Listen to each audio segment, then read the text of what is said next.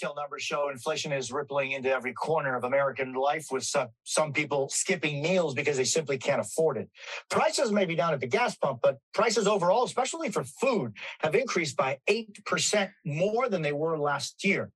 August 29th is the first official back-to-school day for Philadelphia School District students. And kids will have to mask up for at least the first 10 days. While kids in pre-K, get this, Rachel, have to stay masked all year long in Philadelphia. It's so crazy. Insane. Pre-K kids mask up all year long in Philly. This news comes just days after the CDC dropped a majority of COVID-19 protocols, regardless of whether you're vaccinated or unvaccinated.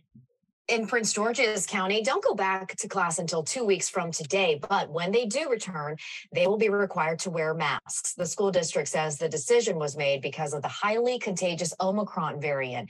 The decision also comes after the CDC released updated COVID guidelines that include getting rid of social distancing requirements and also easing quarantine requirements. We can't keep up with the increase in prices. Daniel Solo has owned this school supply store in Queens, New York for 20 years.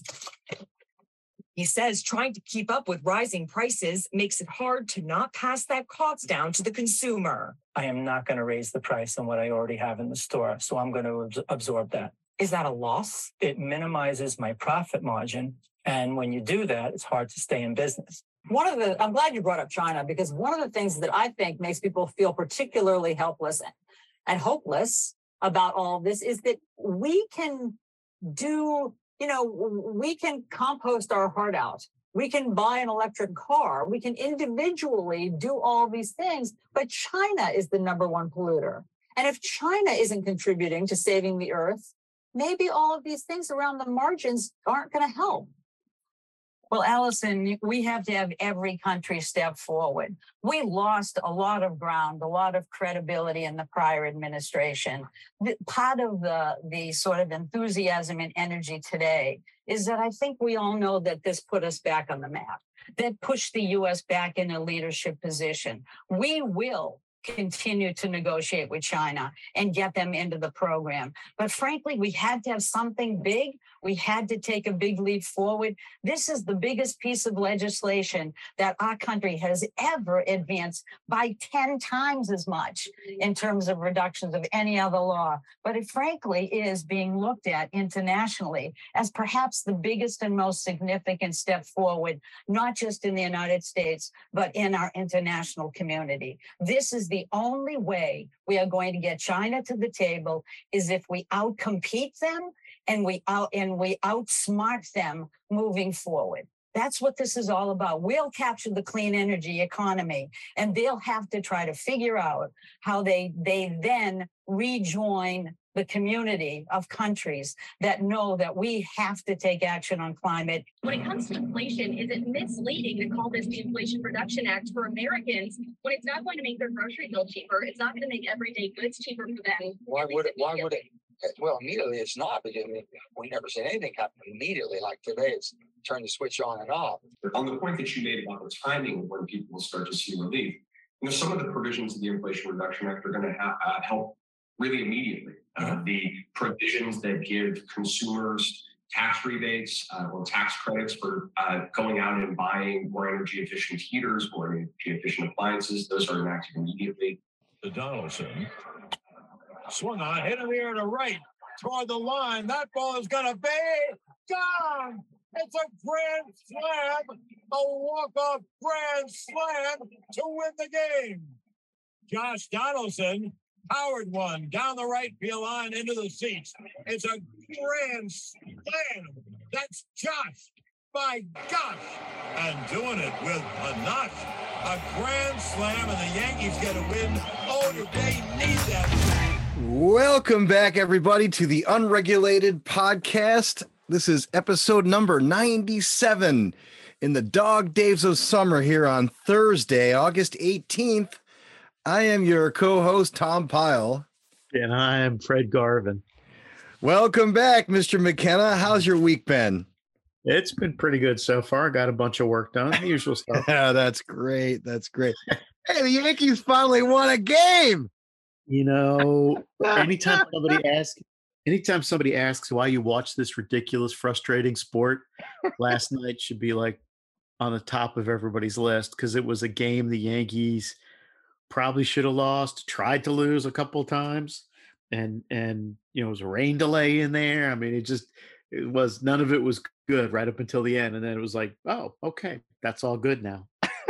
Well, there was a rain delay, and I couldn't manage to stay awake, so I missed the nail biting ninth inning, and obviously I've caught up since. But man, I'll tell you what, I have never seen a team fall so hard since the All-Star break than this one. They're setting records, so I don't know if it's going to turn around.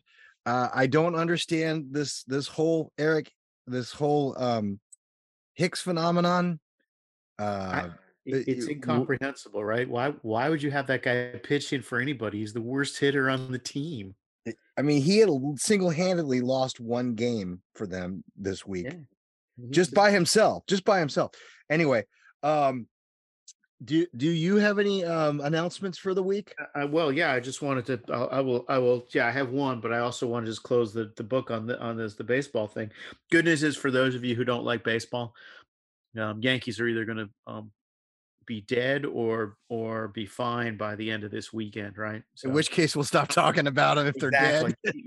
Either way, we're probably going to stop talking about it for another 6-7 weeks till we get to the playoffs. So, I have one thing I want to say real quick. There's been Jack, a guy named John McDermott died, and he was the dad of my best friend in high school, right?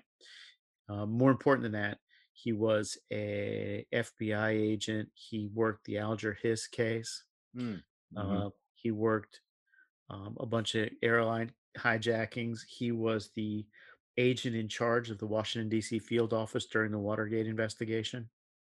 And he was, 96 years old, born in 1926, one of the last of the very good guys at the FBI. And you mean that probably literally at this point, given their shenanigans over the years. I definitely mean it. And obviously one of the last of the people who fought World War II. So we buried him yesterday out at St. Mary's in Alexandria, and I just wanted to note that, right, and say hi to his son Dave, my friend. So that's nice. God rest his soul. I'll pray for his family. Yeah, yeah, he was a good guy. Anyway, that's that. Those are my announcements. I think. I don't know. Maybe I'll think of one like later on. I have no announcements, so we can get right into it. Let's see. Just my summary of the opening clips. Unbelievable. Northeastern states are masking the kids up again. Just insane. And yeah, I didn't actually know that until last night. Somebody told me that last night that, hey, the kids are going to have, we're the Richmond kids. I think the Richmond kids are going to have to go to school in masks. I'm just like, are you people, you lost your minds? Yeah. It's something, right? It's something. It's just incredible. And then the other thing is I can't decide who my least favorite administration official is. But it's definitely one of the two that I put in the clips this go around. Brian, the talking point in this administration is, well, yeah, sure, this thing is going to be great for folks. In fact, tomorrow, if you go ahead and retrofit your entire house, buy a new refrigerator and a $66,000 electric vehicle, you'll already start seeing the benefits of the Inflation Reduction Act. This is literally the talking point. Yeah. Well, I mean, they gotta, this is their big midterm strategy, right? This is their big achievement. They're gonna pitch it really hard, despite the fact that, polling tells everybody nobody cares. But all right. So did you catch? I mean, there's so much to unpack with the Gina segment, the little Gina clip. Does she actually expect people to believe that China is going to be like, oh crap, the United States just outpaced us in the clean energy future? we just got outsmarted by the United States. I mean, does she realize that they're building coal plants now just this year that will exceed the total amount of coal we burn, which are going to run for 20 plus years, 15 to 30 years? You know me. This is insane. This is just garbage. And then did you catch she used the word big leap forward? Did you think that was on purpose? Probably an accident, but who knows? Two things. First off, I have no idea why anybody would listen to the Honorable Gina McCarthy on anything involving business. And she was basically talking about business there, right? She's never run one or made money or done anything like that, right? She worked in the government her whole life. So that's one. Two, you know, I'm a math guy at some fundamental level. Let's just talk about math for 10 seconds because I think it'd be helpful. So depending on who you believe, the range of estimates on the reduction from this bill are anywhere from zero, nothing, no effect at all. That's the Rhodium Group. We talked about that, to a billion tons. And that's Jesse Jenkins at Princeton and the Repeat guys, right? To a billion tons a year. Okay. Let's just take the you know what? I'll take a billion. I don't care. Right now, China emits about 15 billion tons a year of greenhouse gas emissions, right? Equivalent. That's as much as Europe and America emit combined. And the Chinese are growing at a rate of about 5% a year. Now, my math is always shaky, but 5% of 15 billion is, of course, 750 million tons a year. What that means is even if you take the most aggressive assumptions, the Chinese additions are going to overwhelm it in 18 months. And I mean, I know the media guys are terrible at math, but somebody should ask them this, like, hey man, you know, is this great leap forward involving the Chinese? Is this going to happen in the next 18 months? Because if it's not, then this bill is going to get overwhelmed. And by the way, that assumes like top end of the bill. And we all know there's no way top end of the bill is going to happen because the EVs aren't going to happen and neither is anything else along the timeline. Yeah, I was going to save that for later in the soap show. But since you brought it up, I found an article in Bloomberg which breaks down the EV giveaways, the electric vehicle giveaways. Yeah. This is from... yesterday by a guy named Dean Scott. So, you know, the $7,500, the old regime was $7,500 per EV, regardless of how rich you were or what vehicle it was, as long as it was all electric. And a manufacturer, say GM or Tesla, could get the credit. The cars are eligible for a credit up to the 200,000th vehicle produced. Yeah. The theory being, of course, that, you know, we are trying to jumpstart an infant industry.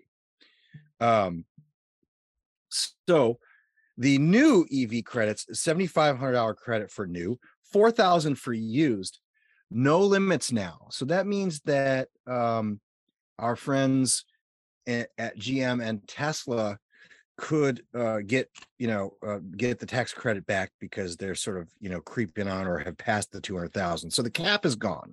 Yep.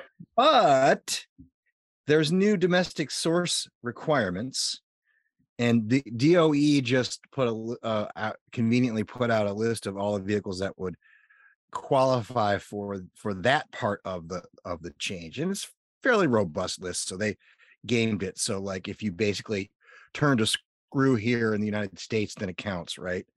But then there's the cap on income, which is great.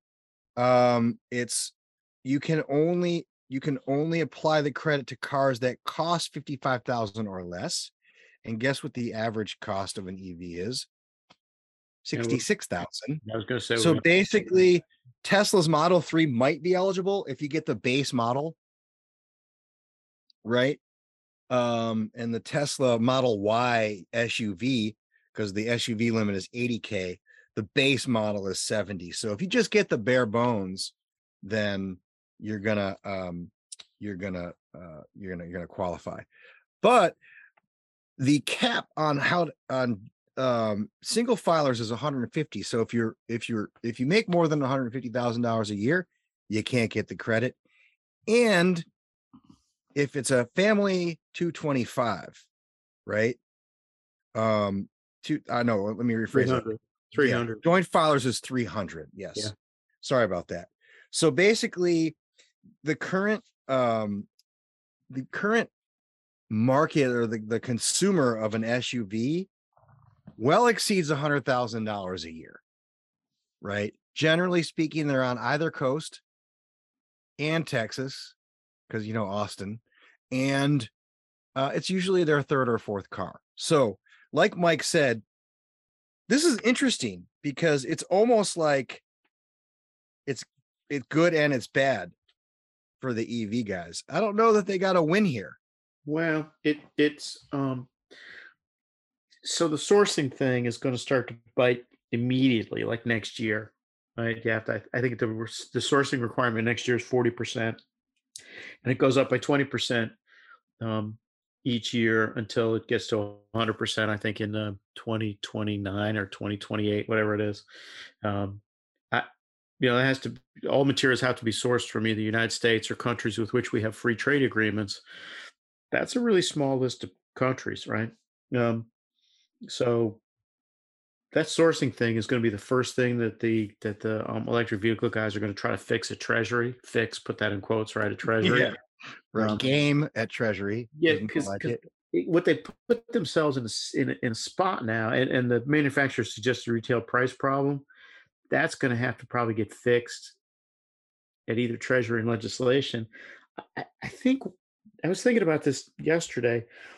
I think everyone's focused on the sourcing thing. I'm focused on the MSRP and the income, and I'll tell you why.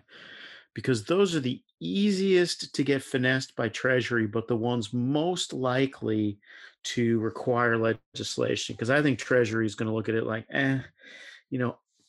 we could do it, but when Congress gets this specific on stuff, we don't want to do it, right? Yeah.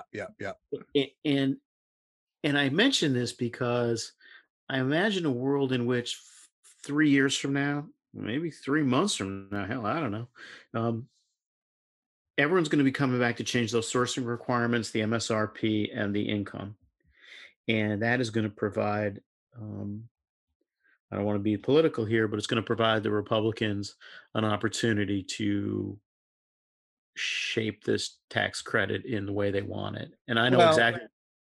Yeah, that's true. But the question is who's going to shape it, right? Oh yeah. Well, there's a couple of camps in the Republican Party. We're not exactly like falling on their sword to unwind some of this garbage. That's right. I mean, Vern Buchanan is going to wind up being chairman of House Ways and Means if the Republicans take the House. I'll tell you right now, I can fix. And when I say fix, I mean fix like you fix a dog or a cat. I could fix the tax credit right now. Not complicated. I would simply make it unavailable to people making more than 4 times the federal poverty limit, right? Which is about $115,000.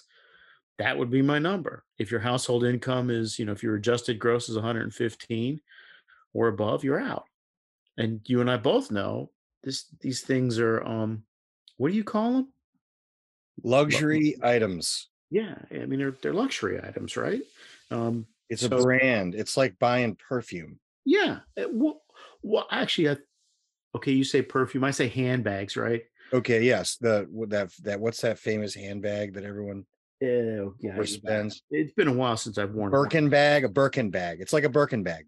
Yeah. So it's not a functional thing.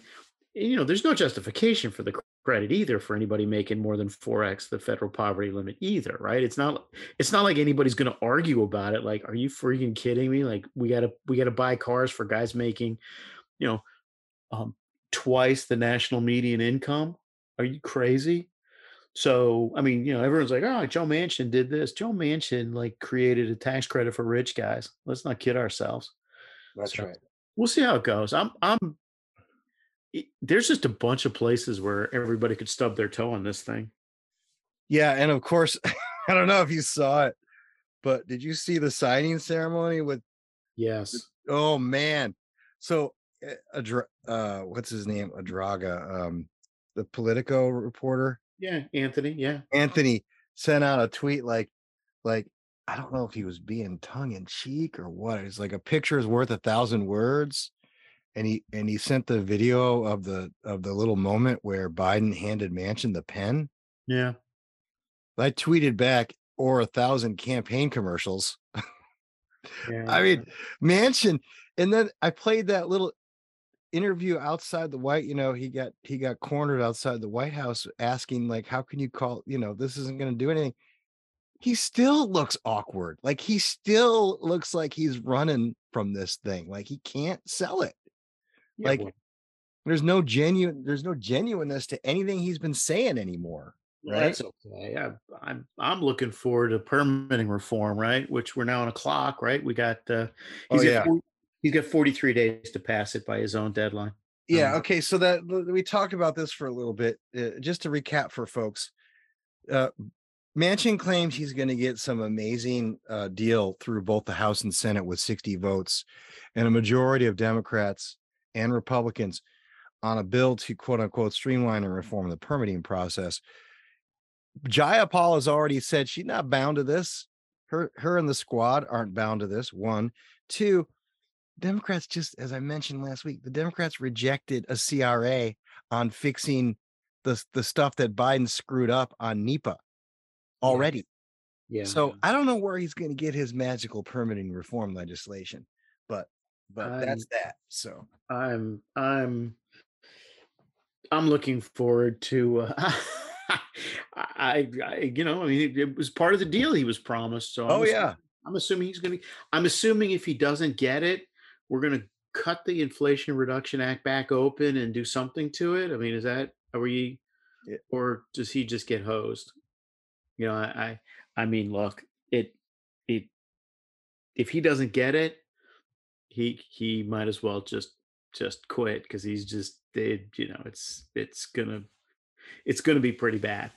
He shouldn't have made it clear that he conditioned the permitting. He conditioned the IRA on the permitting reform. He should have just said, "Look, I've been given promises that it's going to be considered." Right? That would have been a much better thing to say than, "I've been promised it's going to get past both houses by September 30."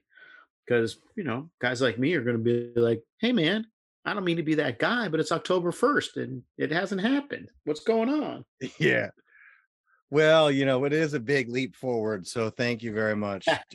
You know, I've been listening to that particular line of reasoning for, what, 20 years now? Yeah. And you know what? The truth of the matter is, most of this stuff, wind turbines, solar panels, even the batteries, which are large and complicated, they're pretty low-tech industry, right? Yeah. And you know, the Chinese, Vietnamese, you know, they're gonna dominate this stuff. That's just the way the world is. And as you know, the excellent work from the Institute for Energy Research, the American Energy Alliance, has shown, you know, China already controls or owns 80% of the processing of this stuff.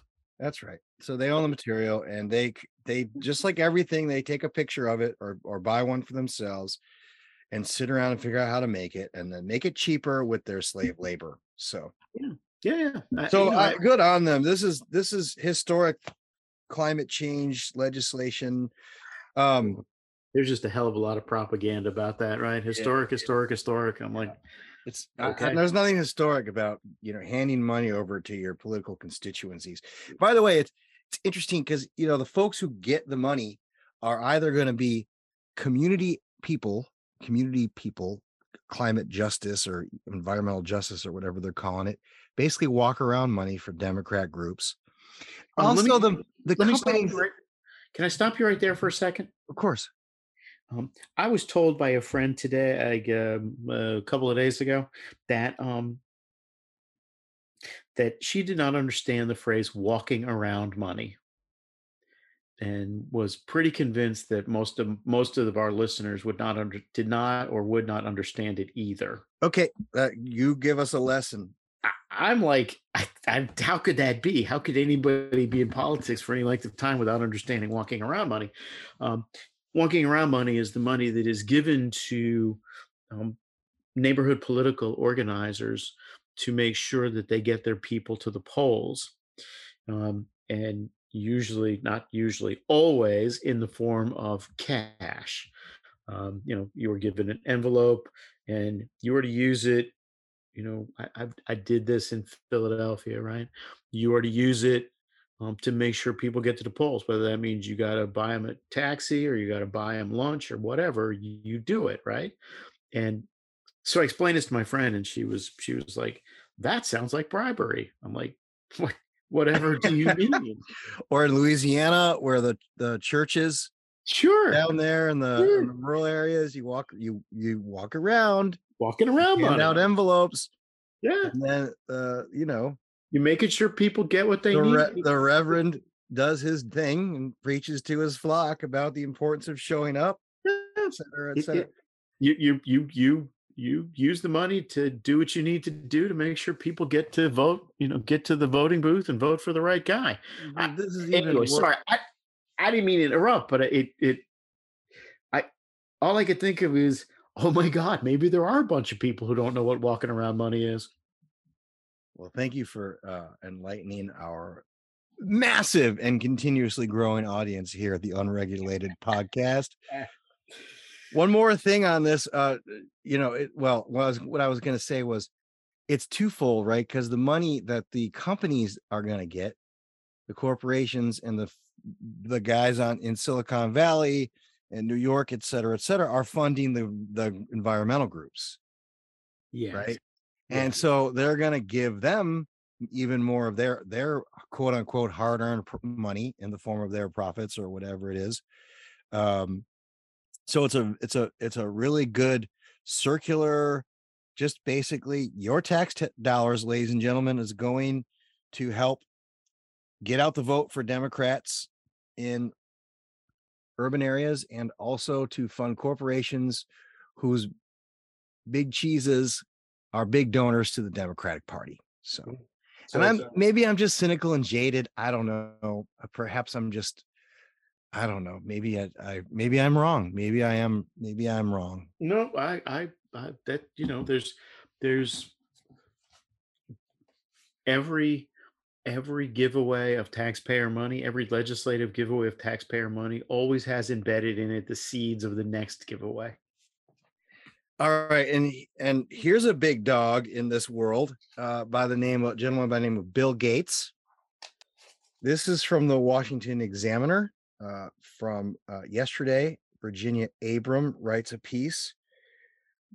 Bill Gates personally lobbied Manchin in stealth campaign for climate legislation.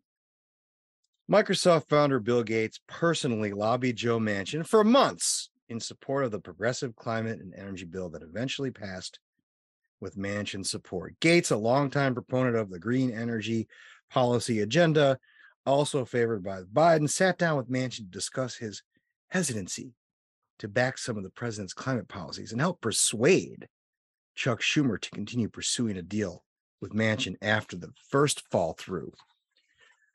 Bloomberg says Gates' campaign, as well as maneuvering from environmental and renewable lobbyists, eventually helped the two senators reach a deal. I will say that it's one of the happier moments of my climate work, Gates told Bloomberg.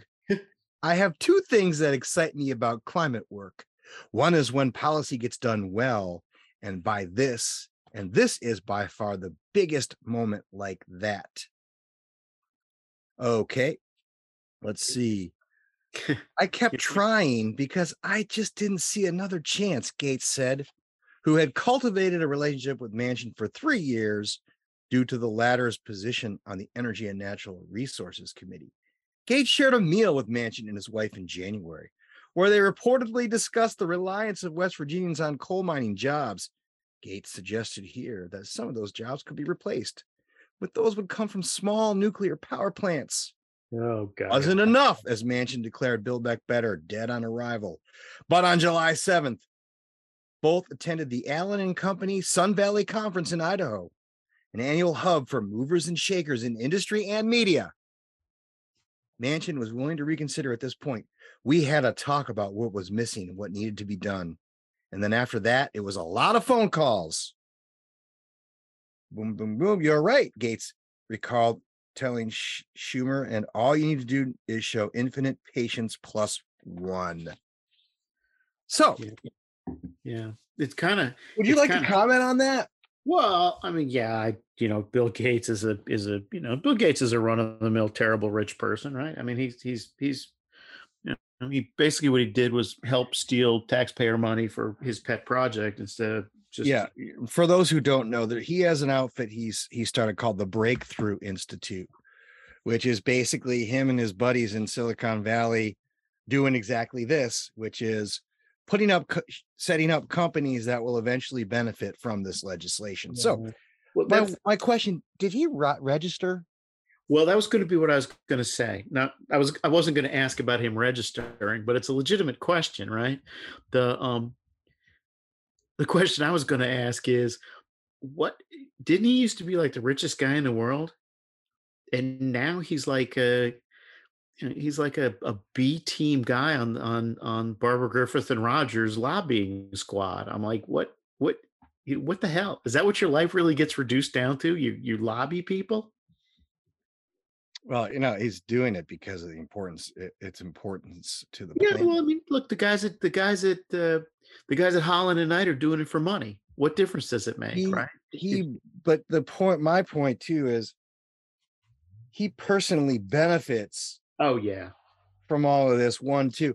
It's much like John Doerr, who, and I'll try to find this and throw it in the show notes, who many years ago gave a TED Talk bragging about how he lobbied the hell out of Sacramento for the climate legislation in Sacramento, right? Yeah. Like these guys they act like they're just completely like Teflon. Like, I can call the governor and tell him to do all of these things. There are rules around this stuff. Yeah. Well, and they act like it's not, it's just me wanting to save the planet. Well, that's not lobbying. I don't have to register for that. You know what? Maybe we should file with the Justice Department and ask a question about it. Hey, any of our lawyer friends on the in the audience, give us a shout. Let us know if you can help us with that. I mean, it's the office. I think it's the Office of Public Integrity. I don't know really who does the disclosure stuff. It's pretty straightforward stuff. I mean, they got guidance. You know when you're supposed to register and stuff. So yeah. Anyway, so I just thought it was kind of sad. I mean, here's this guy who used to be somebody. I mean, look, I understand. He sold what he really was a great salesman of subpar software. That. Well, yeah, Windows 95 was a ripoff, but he just was able to like mass scale it, right? That's right. He had one skill, and that was he could sell it and figured out the relevant part was the software, not the hardware. Great, but he used to be somebody, and now, like I said, now he's just like a guy sitting in the Monday morning meetings at Holland and Knight trying to figure out, hey man, how do we get this stuff done? It's kind of sad. Yeah. All right. Well, should we move on to Tuesday's primaries? Yeah. Let me just say one thing real quick before we do. Yep.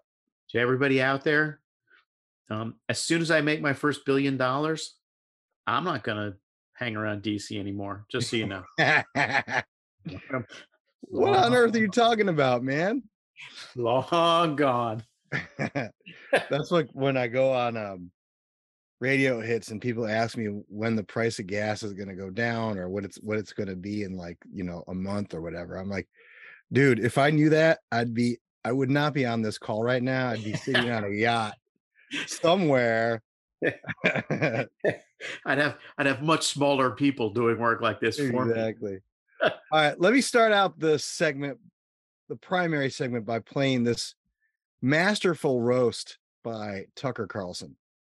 Well, it's primary night in the state of Wyoming, and you know what that means. It means that very soon, Liz Cheney will have an endowed chair at AEI, be writing a column for National Review, and be releasing a book from Simon & Schuster called Democracy.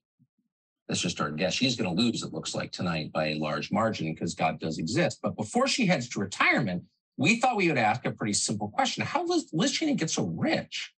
She's been a member of Congress for 6 years. Now, so when she took office in 2017, her net worth was estimated at $7 million, which is a lot for someone with no skills, but that's what she had. Now she's worth more than $44 million. Oh, man. She's going to have an endowed chair at AEI, right for National Review. You know, one of the great things about Tucker is he gets this whole racket very well. Well, he also has good writers, too. You got to give him that. Yeah, yeah.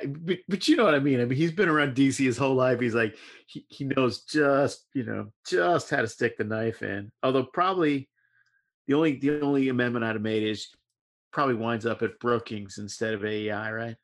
I don't know. AEI's got some squishes. You know, it's got some carbon taxers on there. It's they got a lot of squishers. It's yeah, I had only read that quote. I hadn't heard how it was delivered. That was actually great. All right. Well, for those who are completely like on vacation and have no idea what happened earlier this week, Liz Cheney got completely trounced in her primary.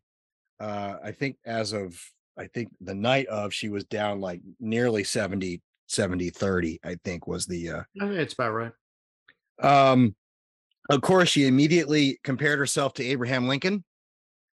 And the next day she announced on MSNBC or NBC that she perhaps would not be ruling out a presidential bid. So, yeah, I mean, she's going to run. But will she be able to be on a ballot? Why not? If she doesn't pledge to support the nominee, whoever it is. Oh, yeah, there might be some of that. I mean, we've had this conversation before. I have no idea who's going to vote for her. I mean, she. Speaking of, that was actually a question that was posed to some Wyoming residents in a Fox hit, and one guy said, "I wouldn't vote for her for dog catcher." Yeah, I mean, I'm sitting here thinking, what's the lane? What the lane that.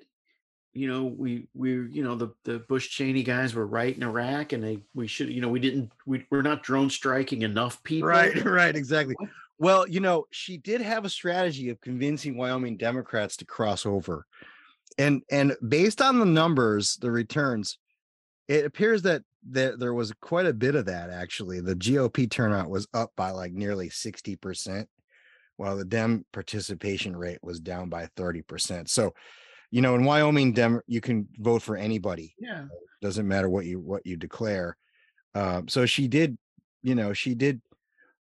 was able to haul in a fair amount of Democrats to support her. Well, I mean, yeah, okay, I get that, but I don't understand how you build an entire presidential campaign off of, I won the Jackson Hole precinct in Wyoming, right? I mean, yeah, that's what I was just gonna say. That was what she won, was the place where the millionaires are being run out by billionaires in Wyoming. Well, it's kind of an odd thing, and the calling her thing the great task, right? You know, an echo of Lincoln at Gettysburg. I'm like, does she know? First off, I've had personal experience with her. She's a bit of a dunce, so I'm like, does she know? You know, no one. The bottom line in Abraham Lincoln is not a fun thing to say, but it's the truth, is he probably got us into an avoidable war, which and is sort of on brand for the Cheneys. So he got us into an avoidable war that really went sideways and was a lot bloodier than anybody expected. And it was not a happy experience. And, I mean, everyone's like, hey, he freed the slaves. Yeah, but he didn't free all the slaves. He freed some of them. The Union Army freed the slaves, not Lincoln. Of everybody on the planet to pick right at this moment, that'd be probably the last guy I would say anything about, right? Well, not only that, but, there were a lot of other things historically that Lincoln did, which trounced on, federalism and everything else. Right. So, yeah, but nobody, that's sort of in the weeds for folks. So I mean, she's got her shtick. She's got her thing. She's going to start a PAC. She's going to compete with Steve Schmidt and the Lincoln Project for Democrat money. Feed her machine. Let her siphon it off. Who cares? See, and that's why I figured she's going to wind up at Brookings, because Brookings will take more Democratic cash than AEI. So the good news is that her replacement is actually really solid. I heard. She's an energy and like water lawyer, right? And I'm gonna try to find this, Alex. If I can't find it, look for it. The New York Times wrote a piece that was supposed to be kind of a hit piece on Hageman, one of their 700 climate beat reporters. But the thing is, if you read it, it reads like an endorsement from our worldview, right? It was great. She did all these cases where she represented landowners and ranchers and everything else. It was an oil and gas, it was really classic. So great. So we're gonna finally get someone from Wyoming who cares about energy and natural resources and farming and ranching and stuff like that. So who's from Wyoming instead of Northern Virginia, right? Exactly. Yes. And I'm sure the lovely citizens of Fairfax will welcome home their favorite daughter. So, okay. So there was another primary in Alaska. Yes. And this is a little bit more convoluted. It's going to take a little bit to unpack, but you want to start with the Senate race? Senate race, yeah. Okay. So U.S. Senate incumbent Republican, quote unquote, Lisa Murkowski. Independent. She's an independent. She didn't run as a Republican last time. She finished, let's see, she had what, about 43%?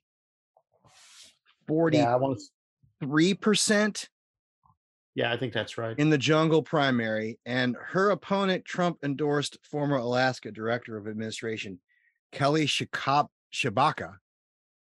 Did I do that right? Tshibaka? You did, Tshibaka. It's kind of like Chewbacca, but it's Chewbacca. Tshibaka. So this is her first run for office, I believe, right? Yeah. She pulled around 40%. Now, the way this works is no one gets 50%. It becomes a ranked choice deal. So they're going to tally and see who chose, like out of the 16 or so people, or 19 people, you can rank your choice. This is my first choice, second choice, third choice, fourth choice. And then they just start weeding people out. Is that a good way to describe it? As good a way as any. Yeah. Okay. So, as it stands now, it appears that it's going to be a very competitive finish here. But it's likely going to be between them, right? Isn't that how that works? I think so. Yeah. So this is how I mean, the top four proceed to the final, and then we'll see. Yeah. So this is how Ms. Tshibaka described her night. I'm going to play this clip. Oh, absolutely excited and victorious. We knew we were going to be going to the general election. What we didn't know was what the spread would be. And I'm happy to say right now the race is neck and neck. That is huge for me, starting as a no-name candidate last year, and I've never done politics before, up against a 21-year incumbent from a 41-year Murkowski monarchy. The other big news to report is more than half of Alaska did not pick Lisa Murkowski as their first choice, and actually was a lot more than half, which means I think we just saw Senator Murkowski hit her ceiling. In fact, she didn't give out any comments last night. That is great news. We can actually see our path to victory really clearly from here. I think we're only going to have 3 more months of Lisa Murkowski, and that's because Alaskans know she talks to us and says one thing, she does something different in Washington, D.C. No one on either side of the aisle up here can actually trust her because she's an inconsistent vote. We've got a principled Democrat in the race. We have a consistent and reliable Alaskan who's common sense. That's me. Alaskans have a clear choice, and they started to show that yesterday. Yeah. That's actually a pretty good analysis, to be honest with you. Mm-hmm. That's partly why I pulled it out. I thought she did a good job describing the landscape. So she did. I mean, for an incumbent now coming around on her 4th time, it's pretty grim to not get above 45%, right? Yep. So the House, there was also a primary for the to fill the vacancy of. Before we leave, go ahead. You got other closing thoughts? I just wanted to point out before we left the Senate race that there was one guy in town who started talking about this race about a month ago, who said that Murkowski was in trouble. Who was that guy? Was it you? Who was that guy? Was it you, Mike? Was it Mike McKenna? I couldn't resist, man. I took so much grief for that. Did you get any post op from our mutual friend who resides up in the state? No. Okay, I'd be curious to get his take on it. I'm sure he's gonna make me drink the Murkowski Kool-Aid. So yeah, it's a tight knit group there. So. Yeah, man. Anyway, sorry, you want to talk about the House? I know. So the House primary is running a little bit differently. It's also very complicated, but so this is the primary to fill the Don Young seat, which won't be filled for another 2 weeks. And this is another thing that bothers the hell out of me, right? Why is it taking weeks? Yeah, seriously. To decide elections in the United States of America in 2022. This is insanity. And I have and it also is a disservice because the House, I saw that the House closed the at-large office in the House. They locked the doors and there was no staff. There's basically a vacancy for the state of Alaska for the House of Representatives at this point because the House administration decided that today would be the day or Wednesday would be the day that they would have a replacement or something ridiculous. But I digress. Sarah Palin has finished with a barely a couple of 5,000 vote or so vote lead over Nick Begich, which is the other Republican and the Republican that the party Alaska Republican Party endorsed. Yeah. Palin, of course, was endorsed by Trump. Okay. The Democrat, Mary Peltola, is leading the special election to fill the seat. So she got first. Palin holds a slim second place over Begich. So if this holds after it takes however many ridiculous weeks, then it's likely that Begich will be eliminated. So yeah, they think they're going to have they're going to think they're going to have all the election results ranked out and done by August 31st. Yeah, which is insane. It's literally freaking crazy. It's literally insane. But the other twist is the combined Republican vote total dwarfs the Democrat vote total, right? Yep. So if Begich goes out, there's a high chance that Palin becomes the congressman to fill the seat for 3 months. And then the whole thing starts again in November. So. Well, you need to be more worried about Peltola. What if Peltola wins? Then at that point you would have a member of Congress for however long she'd be a member of Congress, right? A month or two. You would have a member of Congress who was elected by a minority of the people she represents. Yeah, but also that's not good because there's probably going to be a lame duck session, right? Almost certainly. I mean, look, there's no good way to say this. Ranked choice voting leads directly to undemocratic results. Yeah, it's terrible. It is really. It's just ridiculous. I get that the states sort of should be able to manage their voting stuff. I'm not a federalize the election guy at all, obviously. But I'm not for stupid stuff also, right? I'm against stupid stuff, and this is just stupid stuff. I thank you for cleaning it up on the way in. Thank you very much. Yes. So, anyway, so that's the probably towards the very end of the primaries, right? We might have a couple of stragglers here and there, but those were the two big ones, the last couple of big ones. I believe that's what we have left. Yeah. All right. So, yeah, that's right. We have now that we have pretty much finished with all of the primaries. There is the Trump 10. Yeah. And the tally for the Trump 10 is as follows. 4 of the 10 House Republicans who voted to impeach Trump retired.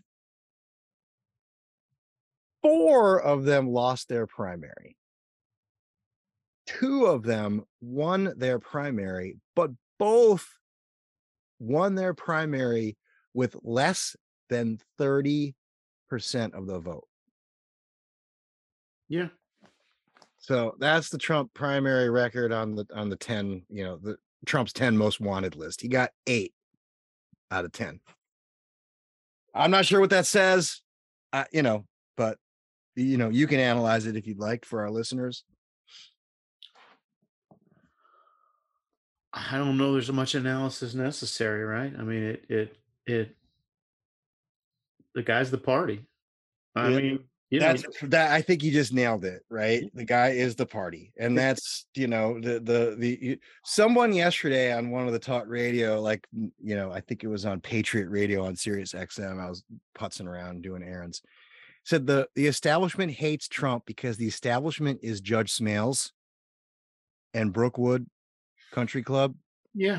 And Donald Trump is Rodney Dangerfield. I laughed out loud because it's a perfect way to describe it. It is a perfect way to describe it. You know, people are funny, right? I've been saying this almost since the last election, right? Almost since 2020, in the wake of all that mayhem, right?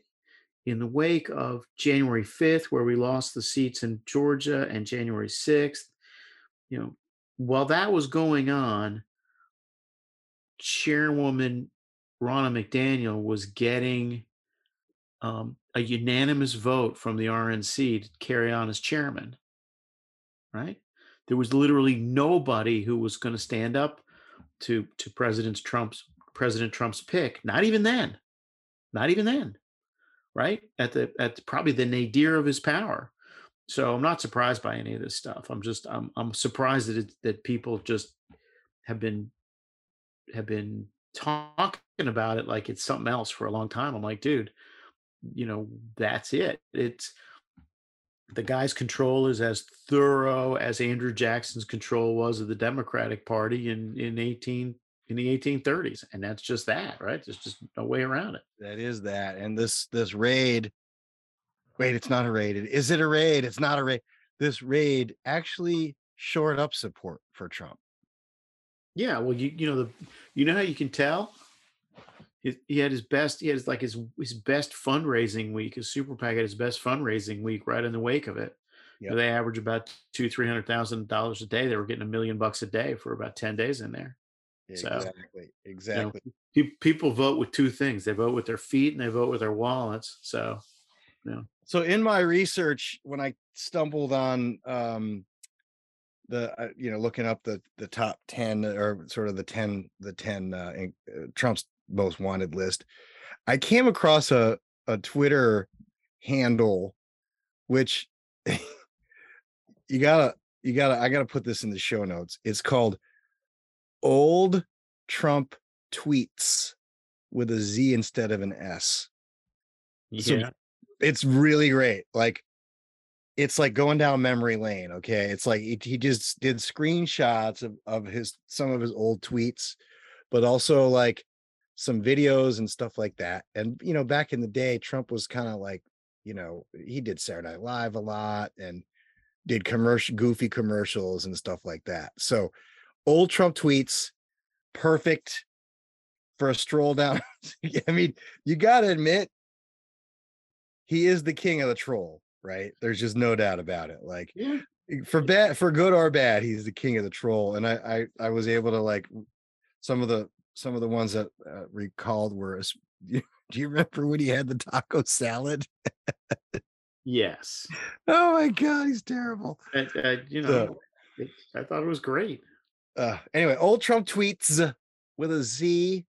If you want to stroll down memory lane, there was actually one that was funny too. It was like when Jeter, you remember when Jeter threw that ball at short, broke his ankle and basically killed his playoffs towards the end of his career? Yes. Trump wrote like, it all went down. It all started going downhill for Jeter when he sold his place in Trump Tower. It's just like, he just sits there and comments on everything. All right. I've got a couple quick ones to close with. So do you have anything on your list? Yeah, let me give you two things real quick. Put on your radar. The editors of the Cavalier Daily, which is the University of Virginia's daily student newspaper, wrote an editorial the day before yesterday now, I think, that called for the stripping of all naming at the university associated with Mr. Jefferson, which is going to be tough to do because he not only invented the university, but he designed it and built it. And I'm curious to see how this is going to turn itself out. So that's something worth watching. That's one. And another thing is, it's August 18th. The Biden administration has 13 days to decide what they're going to do about student loans. Oh, yes, yes. It is probably, other than the disaster in Afghanistan, it's probably the most important purely political decision they're going to make, because it's going to piss off a bunch of people one way or the other. I'm looking forward to it. Yeah, I don't know what's going to happen here, but they couldn't have pleased their hard left that more than they have with all these giveaways on climate stuff. So they don't have to do that, right? You can't. Nobody else cares about this bill that just passed, but the hard left apparently does. So they might be able to get away with not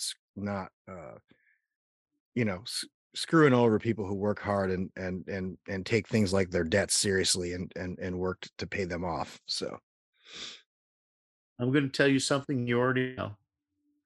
You can't bank gratitude to Marxists. Yes, that's a really good point.